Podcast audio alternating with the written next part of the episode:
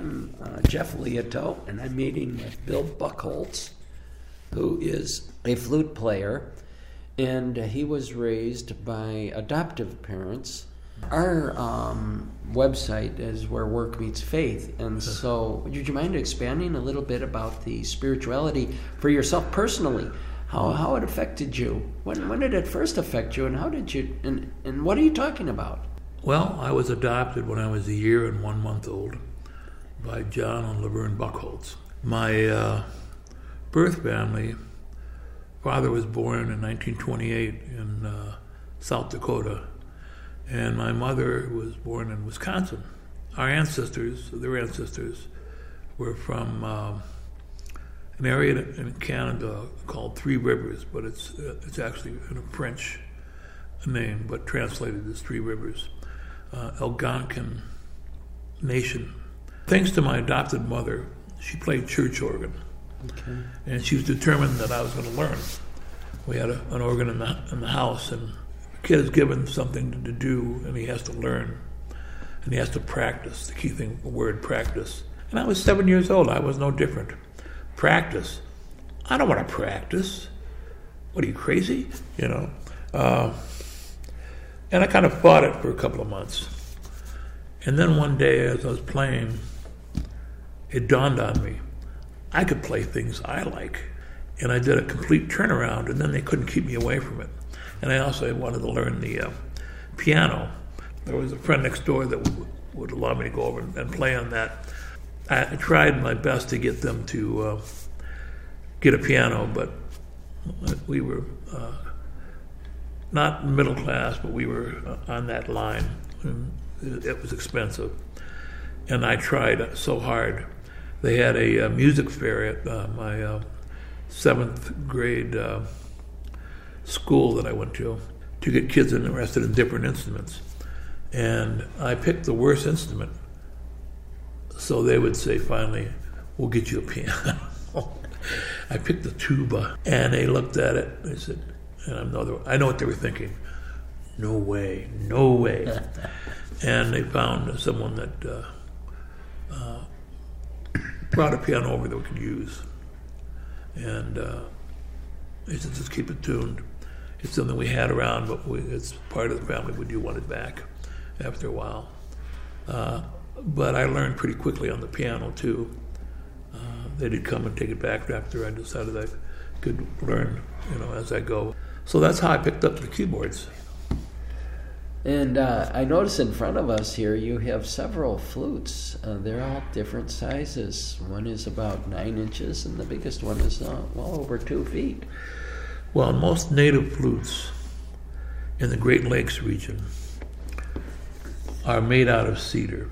Okay. You can make them out of other woods, but cedar is, seems to be the the main wood that uh, used most of the time nowadays. Give us a few tunes here.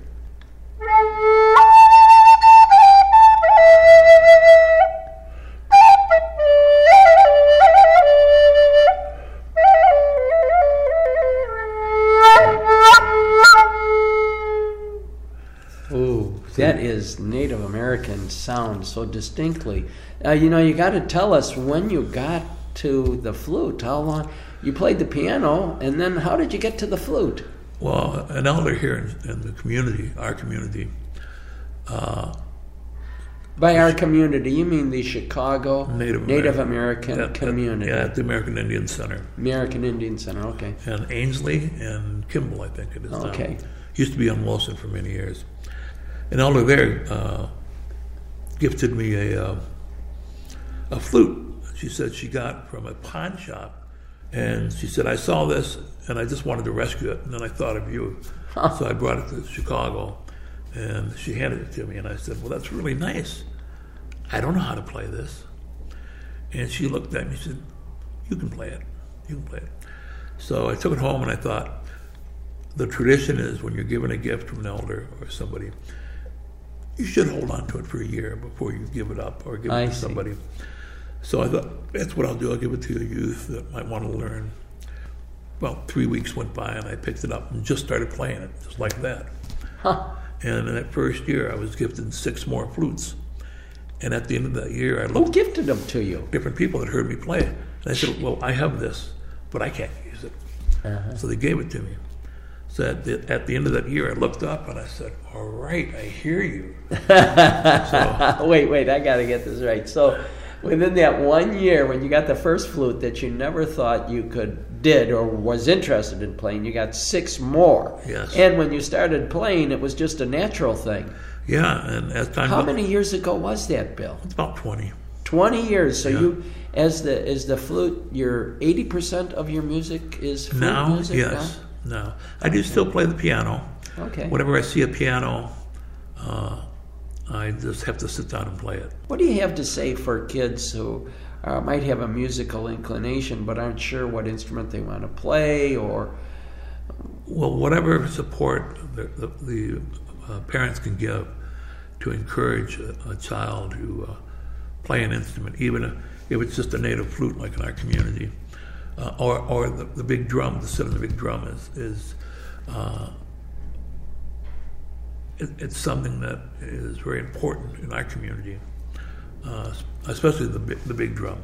But learning learning uh, any songs, uh, whether it's on a big drum or a hand drum, are part of our uh, our uh, culture mm-hmm. uh, and and pride.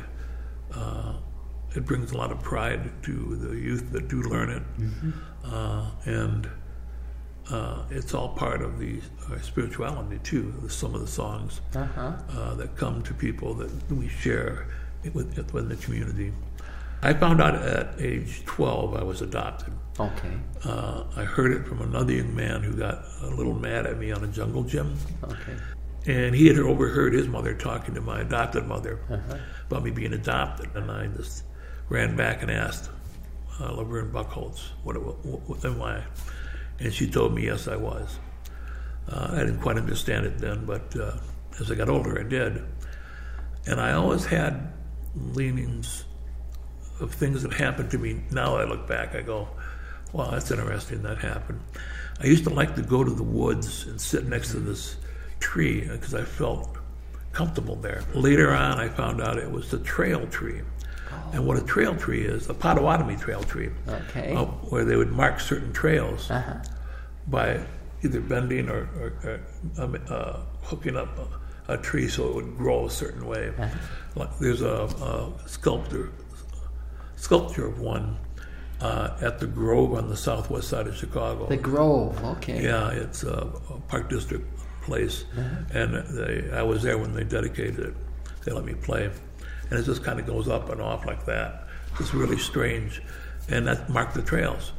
Uh, and around Zion, there was three trails uh, that were out there. Now, most of these trails are kept se- secret uh-huh. because people would either come and burn down the tree or cut it down for who knows what reason. So they're kept s- secret because they are sacred, you okay. know. Uh, they were, they're part of our early uh, regional... Uh, lives, mm-hmm. you know. Uh, kind of so, like you have an historical D N A, or you had a D N A to your yes. native uh, upbringing, your native uh, ancestry, and uh, without knowing it, this trail tree was a, a connection. Yeah, and we we, we when we, if we all sit down, folks, and, and think about it, everything is brought to us in a certain time by the Creator, by God, oh. to uh, direct us towards the path that the Creator wants us to go on. Wow. And that's really listen to this profound. Message. Okay. You know, uh, I didn't come to that that uh, point until many years later. Uh, as far you you as added the, up the experiences, yes. though, and then in reflecting back, you and, said, wow, and, that and was then perfect I, yeah, timing. Exactly. I went back and I went, duh, and I I should have known that immediately, but I didn't. Huh. But it also comes to uh, what elders say in our community. Uh-huh. The things that you want, uh-huh. and you can pray for them, but you won't get what you want. Okay. But you always get what you need. Okay. And the and God Creator knows when to bring these things to us, when we need them, oh, my. Not when we want them. So that time when I came to that realization, it was because of all the stuff the Creator brought to me, that God to that point. And, uh, you know, I had one of those aha moments uh-huh. that we all hear about. Uh-huh. An uh, epiphany. Yeah. And I, uh, some of the stuff I've learned uh, through the years once I found out. I always knew I was different, but I didn't know what the connection was. Mm-hmm. And then I, just one day I went to a, a powwow someplace. Somebody invited me along and go, well, that looks familiar. I wonder how I know that. Well, that looks familiar too. Uh, but I didn't say anything to anybody because I didn't want them to think I was crazy. Yeah. You know, uh, I thought about it and I thought, well, this maybe I should explore this more. And as I I, I went more and more uh, in my teens and then my twenties. I would have people at different times come up to me and say, "You have native blood, don't you? You certainly look it." And I go, "I don't know. I'm I'm adopted. I'm searching." Well, to jump ahead uh, a few years, uh, it took me forty-five years to find my birth family. Oh my! It's called determination, and I was determined to find that and find out what nation I was from, because as I got older, more and more people asked me, "Oh, you look native, like you have native blood." You know, for the last twenty-five years, maybe a little bit more, when I came back to Chicago, I was out, I was down in, in, in uh, Southern Illinois for a few years, and out in Colorado for a few years, okay. running record stores for friends of mine. Oh, uh, and uh, so I've always kind of been involved with music. Yeah. Uh, So I was music for forty-five years, playing music since I was seven. I ate, drank music, you know, and breathed music. Uh, and if you ever saw my home, you'd see C Ds, records, uh, those little square things they call, used to call cassettes, and then posters and stuff like that. Uh, but uh, I was always in search of, of my identity, who I was. And God bless the people that would say to me, "You don't need to know that. You know who you are. You really don't." Adoptees feel lost, abandoned, even if they weren't. Uh, it depended on what the situation was. But uh, in my case, my mother wanted to, to get me in the best possible place that she could get me. Mm-hmm. And, and that was... Uh, with the Buchholzes. Okay. Uh, Laverne Buchholz babysat kids, so oh. that's how my mom found out her. And oh, my. Babysat me and then left me there for longer periods of time and longer periods of time. And then when uh, my, my mother and father broke, broke up, she asked her if uh, uh, Laverne wanted to adopt me, and they did. So I was very lucky, and and, and two very uh, loving big brothers. Mm-hmm. Uh, But I still grew up feeling that I needed, after I found out I was adopted, I needed to know that piece of me, not just for medical reasons, like some people say, but just to know where I came from. Identity is very important, knowing where we came from, uh, knowing who we are. I always say to people, respect that person's culture. And then after that, just remember that we're all from the same tribe.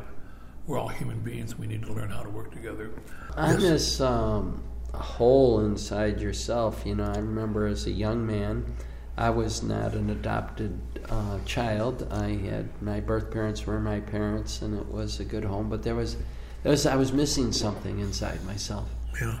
Do you think that um, that that connection that we all feel, that sense of loneliness too, until we fulfill it with God?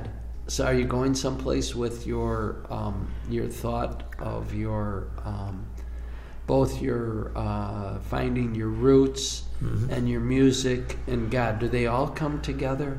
Oh, they do. Oh, they do okay. it in a very unique way. Okay. That's why I'm kind of weaving my way You're there. You're weaving your way yes. into it. Okay. So moving all this towards the uh, the not, inexorable Creator. Yes. This path he, he brought me on. He brought me to uh, in, in nineteen ninety. Sister uh, Patricia Mulkey. Mulkey. Uh, yes. Okay.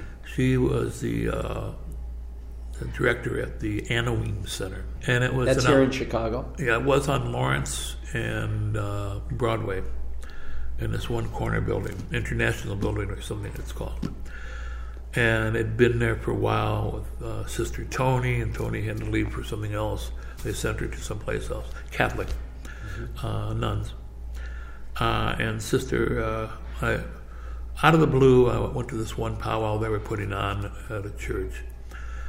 And uh, this one other native I knew uh, was there, and he was going to do the sound. He brought all the equipment, and then he disappeared.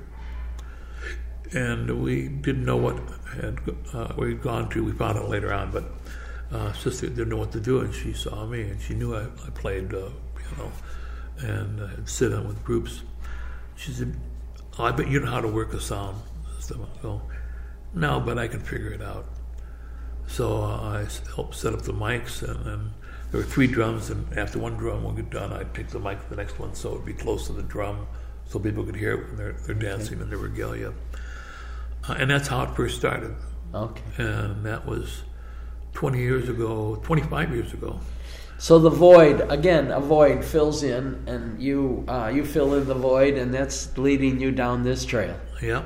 Not until I got my flute did I play for services for Sister Pat. I want somebody to do a recessional song, just any song. I said, I can do that. And I played in front of scores of people, but this was my first time playing on the flute. So I went, and they had me come in second behind uh, Cardinal Bernardine, I think it was at the time. Walking up, the one side had some palms, so I couldn't really see out in the crowd. I thought, there's probably going to be a couple hundred people. Now, this is my first time playing in front of people. Uh, flute, that is. And when I looked, there were over five thousand people. Standing room only. And I was like a deer in headlights, you know, and I l- leaned my head down with a flute, and I played. After about a, a couple minutes, I look up, and everybody's gone. And I thought, man, I made it through that.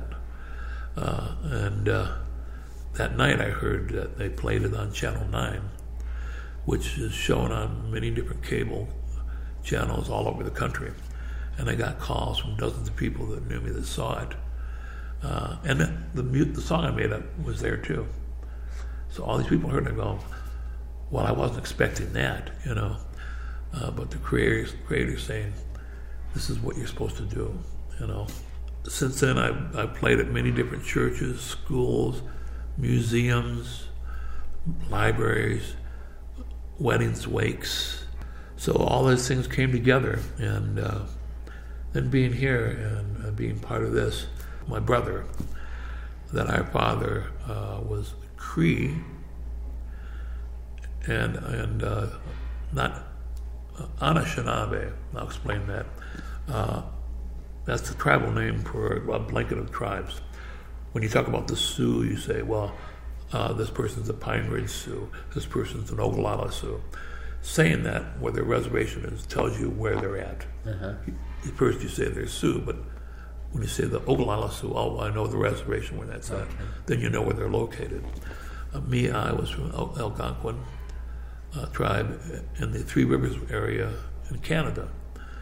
And Algonquin and Algonquin are the early uh, early tribe of the Anishinaabe. And under the Anishinaabe, the name is Potaw- Potawatomi, Odawa, um, Chippewa, Ojibwe, which is the same tribe. The English call them Ojibwe. The French call them Chippewa, or the other way around, I think. Uh, and all those tribes are under that Anishinaabe uh, name. Or, or the kids like to say, oh, I'm, if they're Anishinaabe, they say, I'm Nish. They don't say the whole word, they like to shorten. Okay. Kids like to shorten things, okay. So they're Nish. So I found that out, and I had been t- being taught and shared uh, traditions with me by a, an elder up in the Couderay Reservation oh. by Haywood, Wisconsin. And uh, I've been helping her and doing stuff with her for twenty-five years now. She's kind of accepted me in, and some of the elders up there have taught me uh, stuff, and I've been, uh, that's where I got my native name and uh, uh, many other traditional teachings. What is your native name? Uh, well, it's pronounced Bukanagay Mukwa. Bukanagay Mukwa. Yeah, and that's Conquering Bear. Wonderful gentleman, uh, and uh, elder, and uh, high-level medicine, or M'day medicine uh, elder, uh, Eugene Begay. Uh, I uh, I certainly do miss him. He was he was he was really good to me, and so so was my adopted sister up there. Uh, but that all brought me, uh, you know, to here, and and not knowing where to go. And, and here meeting, in Chicago. Yeah, and meeting sister, and then going to all these things that she had going on, and having me play for people, and learning songs, and also with all the extensive music that I was surrounded by, uh, really tuned my ear. Uh-huh. So I can go into any church, uh-huh. uh, and if the person in charge, like here it's Jeremy, is his name, uh, who was this skeptical. This is Saint Benedict's. Yeah. Mm-hmm. He was skeptical at first, but he was willing to take a chance. I says, all you need to tell me is the key. I can follow anything as long as I know the key. He goes, really? I says, yeah, try me. So I went for a rehearsal, because he thought maybe we'll use him on uh, Easter or something like that. Uh, and this is what we've got, these three hymns. Uh, I hadn't heard them before. And I said, well, you just you start it out, and then I, I'll come in, uh, as long as I know the key. But so he gave me the key, and he started playing it. And he says, well, this is where you're coming up. I know that because I've played with bands and stuff. Uh, and uh, music, even hymns, are, are similar to that uh, process. Uh, and I came in and played it, and he was, okay, let's try the next one. As, as his eyes got bigger and bigger, and going, wow, you really can do that. How, how do you do that? And I looked at him and I said, ask him. Ask the Creator. I don't know. I just know that I have a really good ear, and I can play along with anything. And that's how I brought it more, uh, brought in the flute more into the church. Uh, and Jeremy has told me, as many others since then, directors of other other uh, uh, churches in the archdiocese who, who find out about me, get to know me, say, anytime you want to come and play, please come in. And I do. I, I uh, played uh, Christmas Day at noon for the noon mass with uh, Jeremy. Uh, but a week before that, I, I played at some uh, archdiocese church. And the uh, director for the for Saint Cornelius was Cornelius. there, mm-hmm. and uh, he said, "Oh, that was great! Could you come to to play for us?" And a couple days before, he says, "Could you come to the four thirty and the ten thirty on Christmas Eve?" And I said, "Of course I can. If I wasn't doing that, I'd be home watching T V, and I'd rather I rather come and, and play along with you," which I did. And uh, he he had the same response. Uh, reaction as Jeremy did. It brings great joy from what people tell me, and I get great joy from playing and sharing it. Mm-hmm.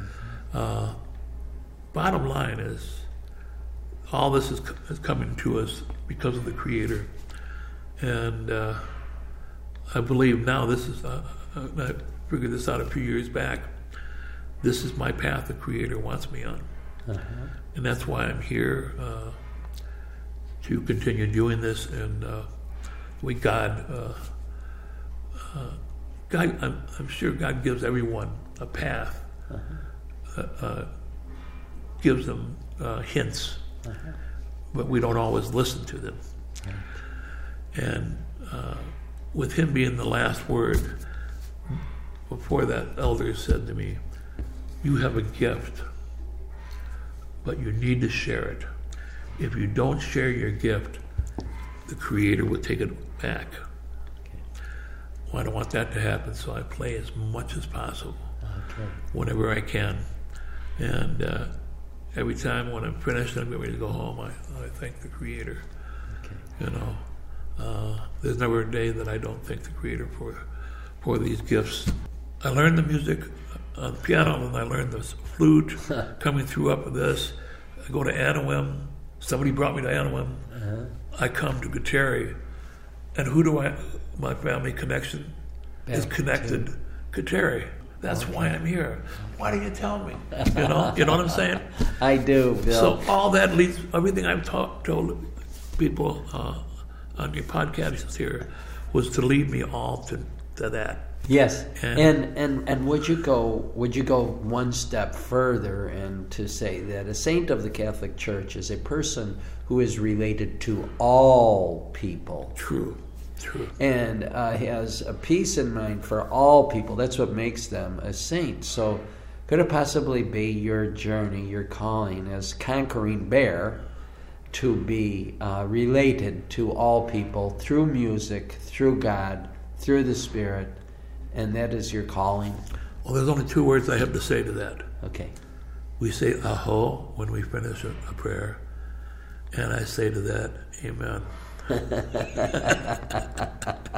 I told you that I was raised in northern Wisconsin in the summertime, and I made friends with a man from the Couderay Reservation, and he mentored me. He took me under his wing, and I'd go back and I'd learn things. And I had my own little haunt, I call it. It was a spot where I could go. Winds would be coming in a certain way. It's near a lake. And I would crawl up into this little spot, and it just gave me comfort for being there. And uh, in any event, the longing that I had for a peace on earth was that you would have to have not too many people, because uh, it's too unruly to have too many people. It's got to be manageable. And then I thought, well, you know, a tribe would be about the right size. And um, so then I thought, well, okay, but you need a tribal leader who's a good person. Yes. And you also need tribal members who are good people. And so I studied this um, kind of an intuitive, hoped-for thing about the ideal environment for people. And I found that there were Native American tribes, one time or another, that had this, uh, what I was to call, sense of community. Mm-hmm. And uh, so, but in any event, it was it was just by uh, a miracle of coincidence that my wife Marianne and I decided to go. There's a Franciscan church, mm-hmm. mission church, up in Couderay, up in uh, the Hayward area. And I went there on Corpus Christi Sunday. And it happened that a good part of her mission was uh, Native American people, and they were all dressed in full costume. And we went around. Yes, you were going to say something, Bill. They're not called costumes. Oh, okay. They're called reg- regalia. Regalia. Yeah, people, it's not a disrespectful thing to say that, but some natives would get really upset if you said call them a costume. What they wear is regalia, and it's because it's a spiritual thing, and it's every feather means something. Everything. Every stitch means something. Yep, it's yep. incorporated into coming to God. Yes. Yes. And I, I sensed that. And I sensed that in my own religion. In any event, I'm there on Corpus Christi Sunday, and they're all dressed in their regalia. And there was one woman who was so graced, and as she danced and sang, it was so beautiful, and some son, the song was going. And they went around with the host. And the host is in the monstrance, Corpus Christi, the feast of the body of Christ. And as Catholics, we believe that the body of Christ is present. Yes. And so it's a very sacred thing. Well. And here is the cemetery all in front uh, of nearby the church. And we went to all the places in the cemetery, and I saw how many Native Americans gave their lives for our country.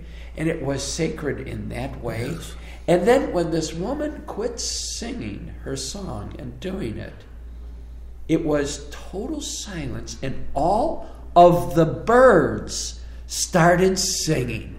Mm-hmm.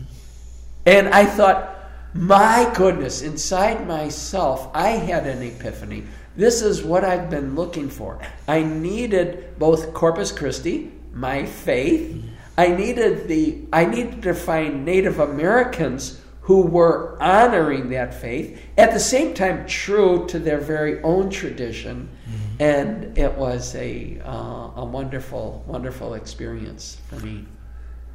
Well, I'd like to say thank you for uh, wanting to talk to me and, and uh, learn a little bit about my background and stuff, uh, and I'm, I'm grateful for that to Creator.